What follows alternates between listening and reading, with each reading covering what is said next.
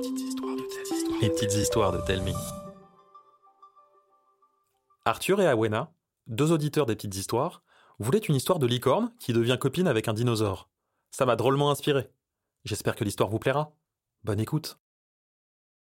Yolande, la licorne au pets pailleté.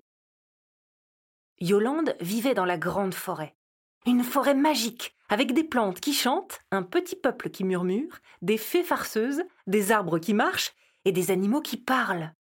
Un havre de paix pour la nature, hors de portée des humains. Dès qu'ils y mettaient un pied, ils étaient chassés à grands coups de ronces. Et si par miracle ils arrivaient à s'enfoncer dans la forêt, ils avaient affaire aux quatre veilleurs, boas, ours, tigres et gorilles, des guerriers légendaires.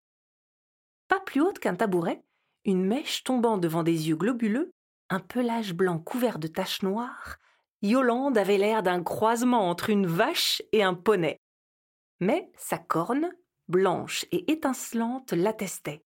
Yolande était une licorne, la dernière représentante de son espèce. Et comme si son apparence ne suffisait pas, Dame Nature avait décidé de la doter d'un système digestif hors du commun. Tout ce qu'elle mangeait ressortait aussitôt sous la forme d'un pet pailleté parfumé à la vanille. Si la plupart du temps ce n'étaient que des petits pets mélodieux, certains étaient tonitruants et si puissants qu'ils la propulsaient en avant. La première fois que son pouvoir s'était manifesté, elle était partie si vite qu'elle s'était retrouvée la corne plantée dans le derrière de gorilles qui faisait une grosse sieste. Il lui fallut du temps, mais à force de dégustation, Yolande identifia ce qu'elle devait manger pour faire le bon prout au bon moment. Le lichen lui faisait faire des bonds. Avec les champignons, elle filait comme l'éclair. Plus incroyable encore, les glands. Il transformait son postérieur en mitraillette pétaradante qui lui permettait de voler.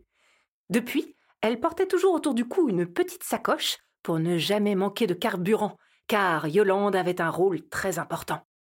Elle était la messagère, celle qui se chargeait d'acheminer mots doux, petits cadeaux ou messages secrets à travers la grande forêt.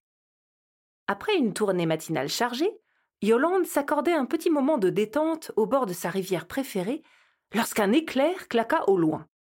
Ne résistant pas à l'appel de ce spectacle qu'elle adorait, elle brouta un gros morceau de lichen pour bondir sur la cime d'un grand hêtre. À quelques kilomètres de là, des volées d'éclairs s'élançaient dans un ciel gris foncé. Yolande était fascinée par ces illuminations et l'attente qui précédait le craquement du bruit sourd lui était délicieuse. Elle se figurait un troupeau d'éléphants piétinant, furieux, le dos des nuages. C'était effrayant, mais terriblement excitant. Brusquement, un tremblement de terre secoua brutalement la grande forêt. Yolande se retrouva les quatre sabots en l'air dans la rivière. Sa crinière frisa encore plus que la laine d'un mouton. Le sol trembla à nouveau, accompagné d'un hurlement tout droit sorti des entrailles de la terre. Le ciel retint ses éclairs. Le silence se fit dans toute la grande forêt, juste un instant. Puis, les éléments se déchaînèrent. Yolande boulotta un champignon et se rua à grands coups de paix vers le cœur de la grande forêt, siège de Maître Tortue et Maître Hibou, les grands sages. À chaque tempête, elle devait les rejoindre pour savoir quelles précautions transmettre aux habitants. Abrités sous un chêne millénaire, les deux vénérables contemplaient le ciel de fin du monde, assis sur une pierre usée par les siècles. Lorsque Yolande déboula, la terre vibra à nouveau. Elle perdit l'équilibre et tomba tête la première dans une mare de boue. « L'heure est grave, Yolande. »« Dragon est en train de se réveiller. »« Hein ?»« Une bête horrible. »« Plus terrible qu'un volcan. » Avec des ailes capables de cacher le soleil. Et des crocs capables de fendre les montagnes. Oh, j'ai jamais vu un truc pareil. N'as-tu pas senti la terre trembler? Ni entendu son cri infernal. Je me disais que c'était peut-être juste la tempête. Ne dis pas de sottises, Yolande. Tout ceci est le signe du réveil du fléau. Euh, alors je dois faire quoi? Porte ce message aux quatre coins de la forêt. Nous devons tous fuir. Sauf votre respect, toute la forêt ne peut pas déménager. Il le faut. Rester, c'est être condamné.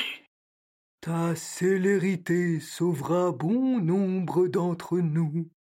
Les éclairs se déchaînèrent. Un nouveau hurlement éclata. Mais pour Yolande, il sonnait plus plaintif que furieux. « Vous croyez vraiment que c'est un fléau qui va tout raser ?» Le regard tranchant de Maître Hibou mit un terme à la discussion. Yolande se mit en route, mais elle était tellement perdue dans ses pensées, à réfléchir aux tremblements, aux hurlements et à imaginer ce dragon détruire le monde, qu'elle goba tout le contenu de sa sacoche.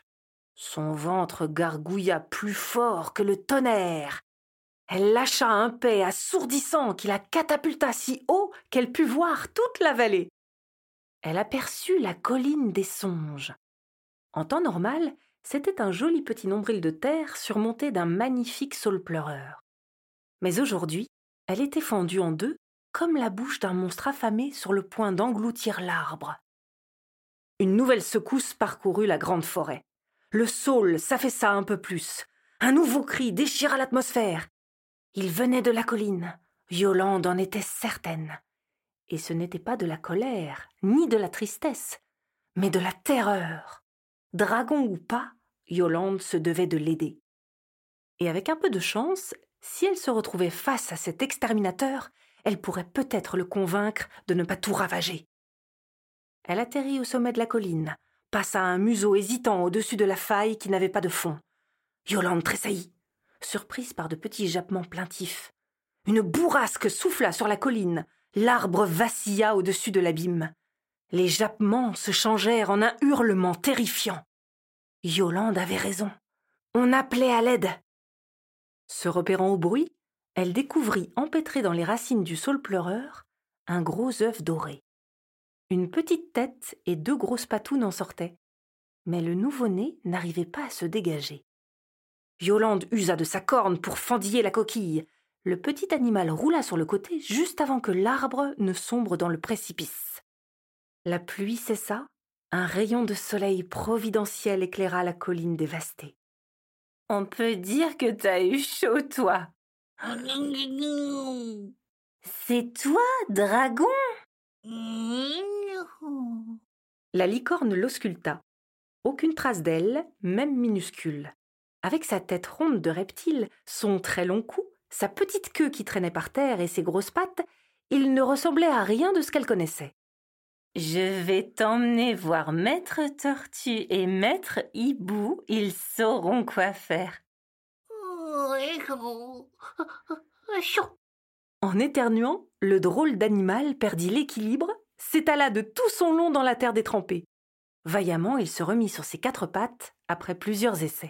« Bon, je crois qu'on va y aller en prenant notre temps. » Les sages ne surent pas ce qu'il était. Ils ne firent aucune allusion au terrible dragon. Dans leur grande sagesse, et avec un peu de mauvaise foi, ils déclarèrent que Dame Nature avait déchaîné ses éléments pour que l'on puisse trouver et sauver ce curieux petit être.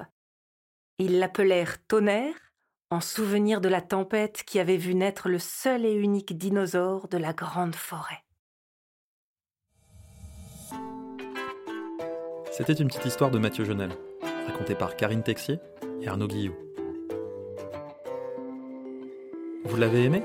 Dites-le nous par mail, Facebook ou en laissant un commentaire sur votre application de podcast.